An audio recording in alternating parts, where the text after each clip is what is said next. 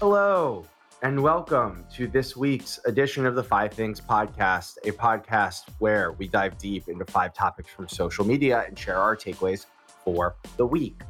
Before we get into this week's five things, quick little side note from our producer Joey in the booth. We are working on a special Gray Matter bonus series on the pillars of creativity. So throughout April, check it out on the Gray Matter feed and wherever you listen to your podcasts. With that, let's dive right in. I'm here with Beth and Amanda. Hi, Beth. Hi, Amanda. Hello. Morning. Good to have all the crew right. together. We're all back again, the original crew. This week's five things Facebook denied algorithm issues. LinkedIn teased Clubhouse like feature. LinkedIn added a creator mode. Fake Twitter users defend Amazon, and AR enabled Snap Spectacles news leaks out into the world with that, let's dive on in. So, the first thing is mine, actually, which is really exciting. Facebook denied algorithm issues. So, this has been a massive topic of conversation.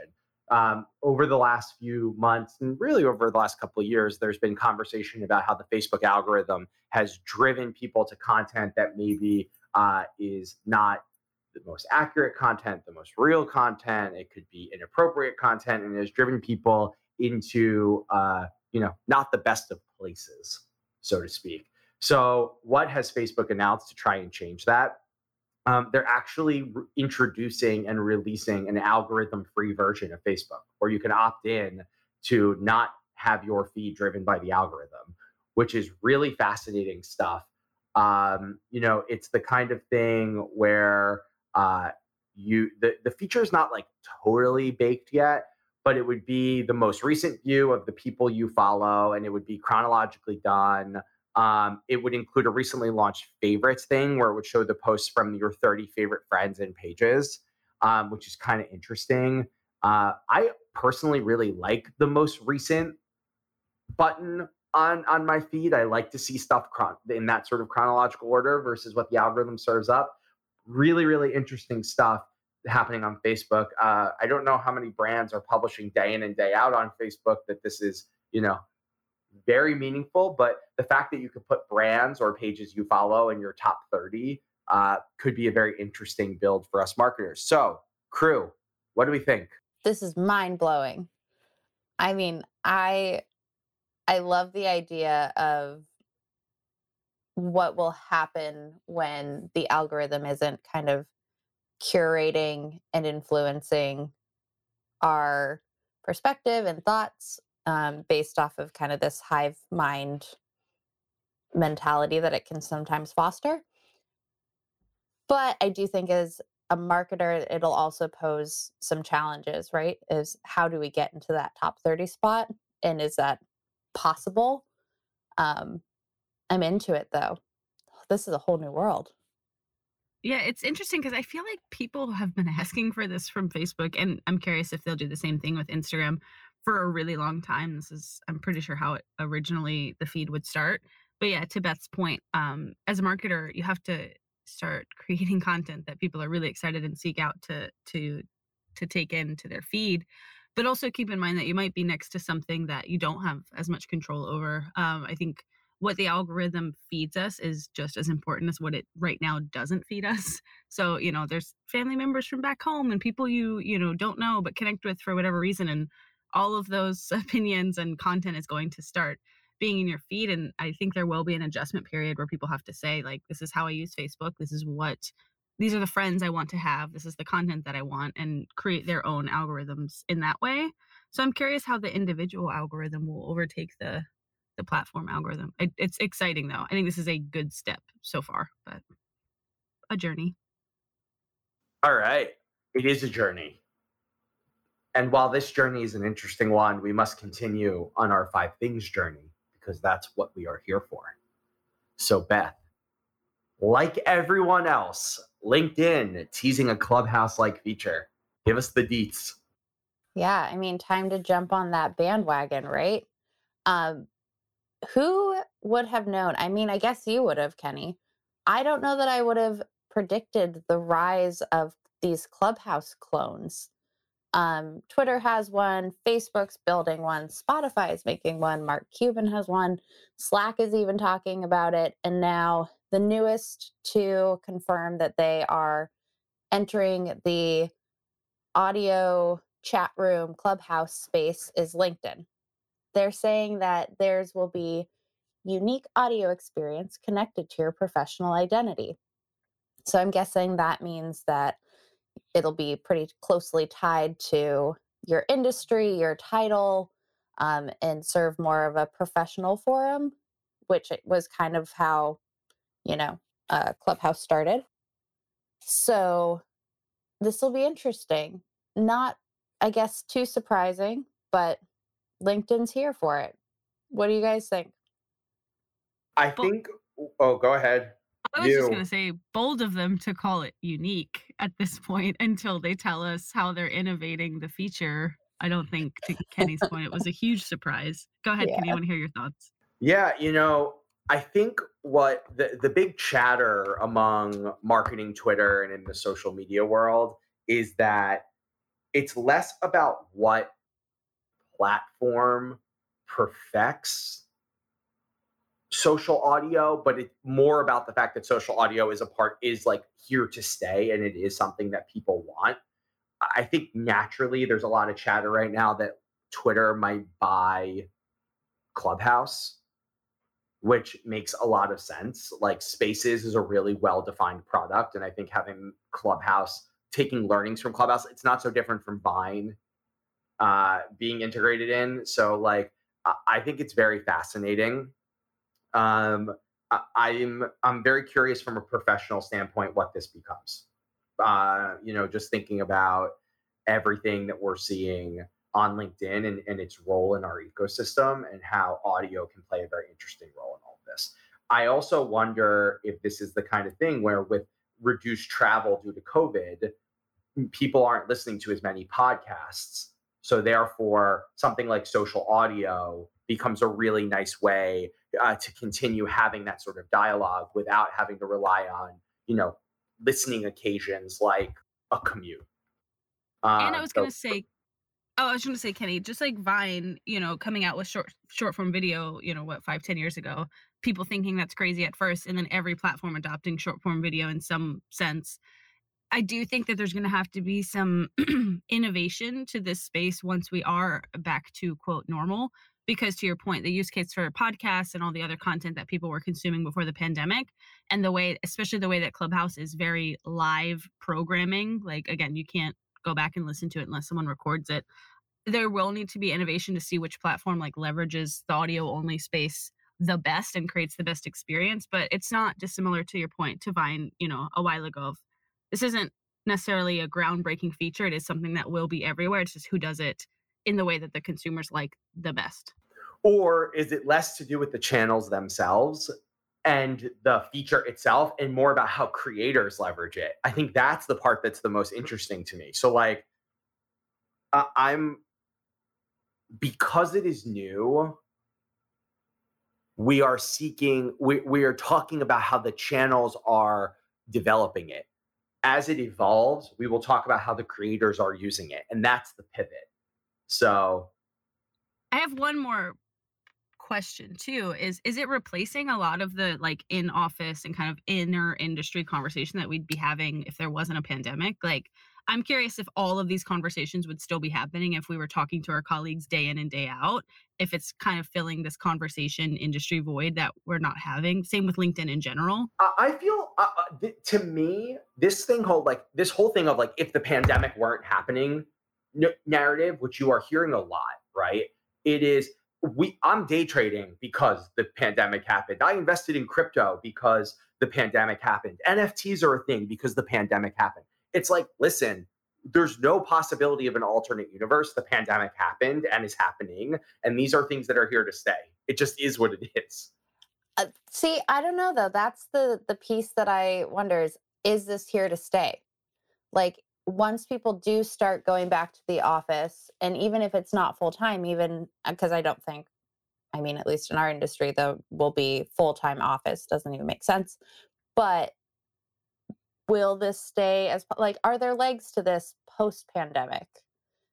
even Yes, in the new becau- world that will be altered because we lived through this experience. Yes, because I think the days of mass convention gathering and people flying and flocking from all over society to go be holed up in one location where we are sitting on top of each other, you know, listening to people talk about our industry are it, that's going to evolve. And this is a piece of that evolution.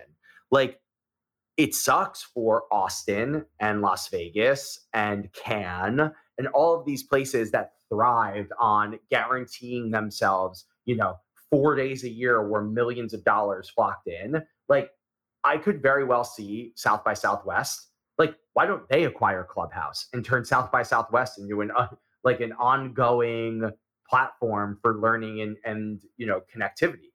Yeah, people like a boondoggle. I totally get it, but because we all like it too. But the beauty of social audio is that we've turned can we've turned South by Southwest from a four day event into an everyday event. And it's just like, will there be burnout? Possibly. This take might be completely wrong and short sighted. I totally get it. But like, who knows, right? I- I think social audio is fascinating and has more legs than any social trend we've seen in a pretty long time. I'm not saying, I mean, I think it has legs. I just don't know if those legs exist for all of these copycat platforms or even the original one. I don't know. We'll see. I could see it working more for LinkedIn than other channels because Totally. professional dialogue and like resume workshopping and you know tricks and, tips for onboarding and the vanity of video necessity sometimes Mhm. can feel awkward in those settings. Like I, Yeah. I do think LinkedIn is the place that makes sense. And I also think I agree. it is what it is right now while we're all where we are, but I do think we're gonna see it evolve this Mhm. year, next year, five years, ten years, just like short form video, how it's evolved so much over five years. I think what we're seeing right now is not the way that it will be forever. I- I don't think anyone knows what that future is. Maybe people do. Hopefully these platforms do, but we'll see. I could see it turning into like a music col- collaboration space as well. Just saying, throwing that out is is social you know everyone used to say podcasts were the future of radio what if social audio is actually the future of radio. Dun dun dun. dun dun dun sorry joey we know you love it podcast That we say on the podcast. podcast on our podcasts. Um, Joey, Joey, Joey. Um, uh, feeling punchy today. All right, we're gonna stick on LinkedIn for a little bit. Uh, Amanda, tell us about the creator mode that LinkedIn added. All right, creator mode. This sounds really cool, but I'll tell you what it is. It's basically an update to a couple of months ago. I think they added stories format after all the other platforms added it, and everyone's like, "What the heck do we do with this?" Um, so they've recently added what they're calling creator mode, which is supposed to be designed to elevate creators and thought leaders who I feel like those only live on LinkedIn um, in the platform a little bit more. But here's the thing creator mode is really just, I don't want to simplify it, but it's just a change to the way that your profile shows up on LinkedIn, where some hashtags that, you know, describe the content that you make and kind of, you know, um, interact with on the platform, these hashtags of your common themes will show up under your title on LinkedIn. Um, it changes the format so that some of your activity is up a little bit higher on your profile than it might have been before creator mode is activated. So uh, obviously, I'm kind of getting at the fact this is kind of of cat- a catchy name. You know, we've been talking about the creators on these platforms and how they really are driving each platform forward, supporting the creators and how they make content. Um, and I think this is supposed to be an investment in in how the creators grow on LinkedIn. I just I don't see how this is going to change the way that people use the platform. I don't see this pushing thought leaders any further in the space. And I think especially LinkedIn needs to personally, I think they need to take a moment and try to understand like what the vision for the platform is. I think when you as a user get on, you're not really sure are you looking for jobs? Are you, you know, hearing about people's little quips of the day and stories? Are you reading about your industry? Like I, I feel like there's a little bit of a lack of vision of how this is used and where they want LinkedIn to go. It's an interesting feature. I just think it sounds a little bit bigger than So. LinkedIn. So I have a take on this. I really like LinkedIn a lot. uh, and not for brand usage. Like I like LinkedIn a lot for personal usage. I enjoy it as a channel, and it helps me connect with, you know, if I guest lecture for a college class, I can connect with students who want to learn more about the industry. I can connect with former and current colleagues, people I want to network with. Totally get it. LinkedIn had a firm grasp on the professional network space. They started to get squeezed in the last year from the like the Indeeds and monsters of the world. They're getting squeezed from one side. But then you look at a place like Twitter, where actually a ton of professional networking is happening, and they're getting squeezed on the other side because creators and professionals are generating leads and connectivity through their Instagram feeds, through their Twitter feeds, through DMing features, through things like Clubhouse, where you're actually listening to people and connecting with them. So they're at a bit of a crossroads with an identity crisis because they're being squeezed from both sides of their value proposition. And it'll be very interesting to see how they stand out. And it's like they cannot win like how Facebook attempts to win by copying and acquiring. Like that's not their thing. So where does it where do they go? And I'm even going to add one more to that list. It's the social, you know, networking part of it. It's the job search. It's also, you know, I don't know if you guys remember, but they did kind of invest in Skillshare in kind of, you know, classes available on the platform. And then you have things like Masterclass come up that are way more intuitive, way easier to use. And it's, th- it's again, they're three like parts of their identity that, you know, I don't necessarily think all these platforms are doing it better than LinkedIn. I do think to your point, Kenny, it was just kind of all of these walls caving in at once. And then there was a rise um, with the use of LinkedIn, similar to what we were talking about earlier, is people aren't in the hallways. They're not, you know, did you see this? Especially marketing, I think, has a two-sided view of it because you're using it as a as a marketer and you're also using it to market your brand. So I think, you know, when people started to use LinkedIn a lot more last year, there was that huge question of like, what is the what is the goal here? Like what would we really love to see linkedin become? And i'm and maybe they have that view and and they're working slowly towards it. I just think to your point they're at like a little bit of a crossroads. Masterclass was just had a just did a raise series and was just valued at 2.5 billion. Like there it, it is the most fascinating like the microsoft acquisition of linkedin and like the integration of lynda.com and all those things that were happening was very revolutionary at the time but it never took because it wasn't they're always a step behind it feels like. I don't know. Beth what do you think? I mean i think linkedin learning like has a very different application for masterclass having done both of them. Like especially in the analytics space if you want to like learn to code you're not going to learn that on masterclass. One seems a little more macro versus micro. But I don't know. I I do have a question with the hashtags. Is that your most used hashtags, or does LinkedIn assign them based off of the content in your post? They're not quite clear yet. It looks like they okay. are assigned based on the themes that they see. They it looks like it's algorithmically like there's an AI piece of it yeah. that says you talk about, you know, design a lot. Hashtag design goes under your um title or whatever that may be. You're interested in accessibility. That's like another example. So they're not super clear yet until it's launched um, that exactly how those show up, but it does look like there's a little bit of a an AI piece to it that's basically connecting people for them to other people that are interested in the same themes. I mean, I think it's interesting that your profile becomes your content then in a way. Um I agree with most everything you guys have been saying. I think LinkedIn it'll be interesting to watch kind of where they go and as a marketer, I do have very mixed feelings about kind of self promotion on LinkedIn and it's it's so valuable. I also have done some work for other sites like this and you know, there's a lot of uh negative emotions that happen around this kind of creator network and how it makes other people feel, blah blah blah. I want to talk about our next item because this is going to make us feel things too, which is fake Twitter users defending Amazon. And for our listeners at home, fake is in quotation marks. So, Beth, tell us about this. This feels like I don't really know what to make of this. Like, this is a conspiracy.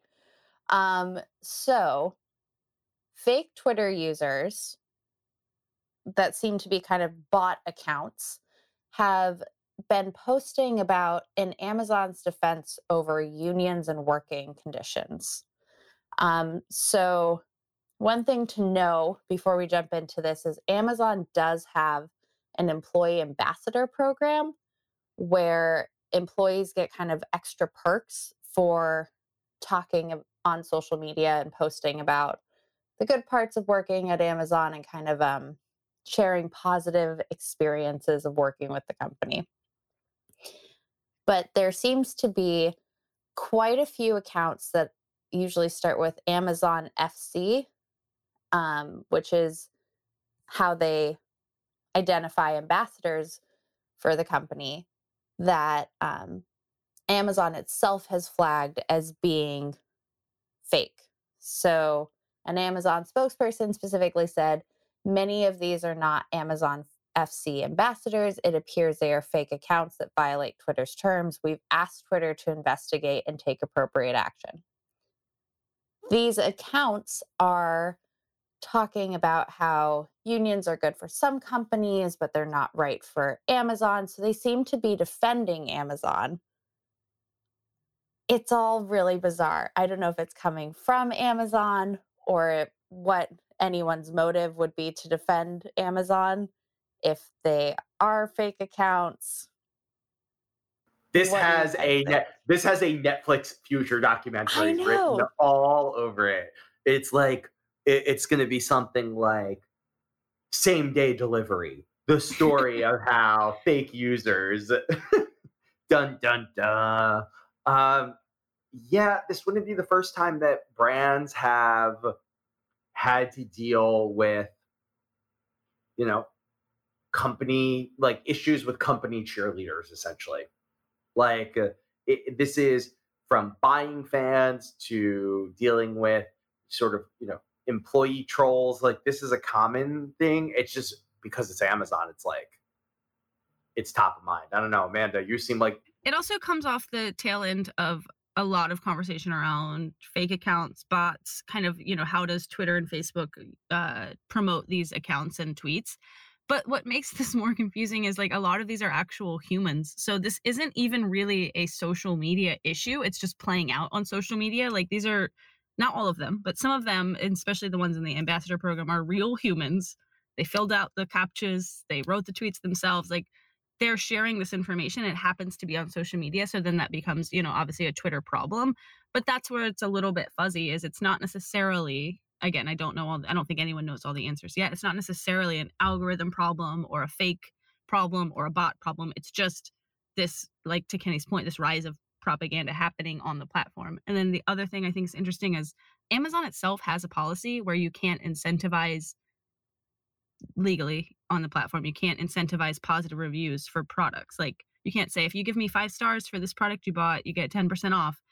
So I just this feels like a little bit of a, a divisive thought because you really shouldn't be able to incentivize a positive, you know, employee experience mm-hmm. and think that it's morally okay. So I I also think we know very little to Kenny's point, I'm waiting for the large documentary that's all about the big conspiracy behind it and what was real and what wasn't. This is like a little bit of the tip of the iceberg. And I think that the the proximity to a conversation around fake account and bots through the election and elsewhere is also adding a little bit of fuel to this fire. Yeah. I mean, I'm also five episodes into the six episode QAnon miniseries. So I'm like, who's at the heart of this? Who's running this? Is this Jeff Bezos or is it Roger Stone? yeah, this one is a conspiracy that I'm very intrigued to uh to see. Yeah. I just keep singing murder show, murder show. I'm gonna watch a murder show. the SNL beauty that was all of our experience here. Well, everyone, we are coming in for a landing with our last thing. Amanda, AR enabled Snap spectacles just leaked. Can we These hear are a lot it? of exciting words. Um, all of our favorite platforms, I feel like Snap is starting their push into hardware with it's it's a new model to something they already worked on, which is basically smart glasses. Um, but these have AR capabilities. They have 3D like capture video capture tools and some other features that make them a little bit different than you know, five years ago when Google came out with Google Glass and everybody was like, that's cool, but we don't know how to use it. Um, so with Snap investing a lot into their AR and VR over the last several years, they're actually positioning this more as a tool for developers and digital creators to start with. Um, they kind of launched this knowing that creators who make the, the filters or the lenses on the um, platform are actually the ones who are not part of Snap. You know, their brands, their agencies, their users and content creators. So this is really positioned to them as what they're calling like an external investment. But it does fall into what we've been talking about on the show of investing in the creators. Um, so again, they've been kind of dabbling in this AR space. They've invested in a lot of of patents, um, all the ecom integration that we've been talking about, and all these other pieces. So there it, there has been conversation this year about uh, I think Facebook and Apple both are launching their own AR glasses um, now that AR is coming back and having a little bit of a moment. But really, Snap's been kind of in the background, even when you know VR had its big moment. You know, maybe five years ago, got a little less shiny over a couple years, and then it's kind of coming back because people are understanding you need a use case. It's not application of VR just to use VR and now AR. It is how are we using it? And Snaps answered that with, you know, focusing this towards the, the digital creators and developers and then saying everything else will come out from there on the platform and really come to life. So I think this is super exciting. I don't think it matters if they're the first to launch these glasses or if Facebook or Apple does it first. I think that Snap has such a strong hold and clear uh, definition of how they want to use AR that they will just grow so much in the space and create such like a, a great experience once it does kind of all come together in their master plan. But that's me. it has never come together. Google Glass, spectacles, the Bose wet, uh, speaker enabled sunglasses. Like, I just don't know if this is a thing. I don't know if this is a thing. We're not all going to be Iron Man and have this like ever changing computer in front of us that is constantly telling us what's happening around us. We don't need to look at a storefront using AR enabled spectacles and be able to visualize the menu. We can walk in and visualize the menu with our own eyes. Like, I just don't get it. It's just not. I disagree wholeheartedly. That's all I want to say. Beth, I would love to hear your thoughts. I mean, I do think this the AR glasses are like so every sci-fi movie from the 80s. Um, but to your point about use case, Amanda, I think they will take off when there's a true need or something that makes it really exciting to have AR as part of your active walking around life. Like I could see Pokemon Go type experience with the glasses driving use because that's like fun. But if it's just to see ads on the storefront, if it's just to see a like menu or like things pop up in your peripheral, yeah, that's not, I don't know. I would beg you guys to think about perhaps a year ago if you thought an AR feature to try on clothes was like more than just like interesting and cool if it was super necessary. And now this year we're all stuck in our homes. Granted, there's a pandemic, who could have known? But I think that to your to echo what you're saying, Beth, is like those use cases start to become interesting and then they're like, okay, that's kind of a cool way to use it. That's an innovative, easy, accessible way for a consumer to engage with it. And this is a good experience that comes out of it. And I don't think it's going to be this year. I don't think people are going to start wearing glasses for New Year's 2022, but over the next five years, I do think it will be part of uh, what we thought we didn't need and then is something that we really enjoy into something we do need. I, this is this is tech for tech's sake. This is not built built out of consumer need. I mean, I don't think you see. I don't. Their consumers aren't clamoring for the opportunity and ability to like d- jump but into they're the using matrix. Instagram filters. Like, so think of it that way. Like, did we ever need that, Instagram filters? That, no. Does everyone use an Instagram filter? Yeah. Does it start to become a little bit more intuitive? That's your yeah. okay.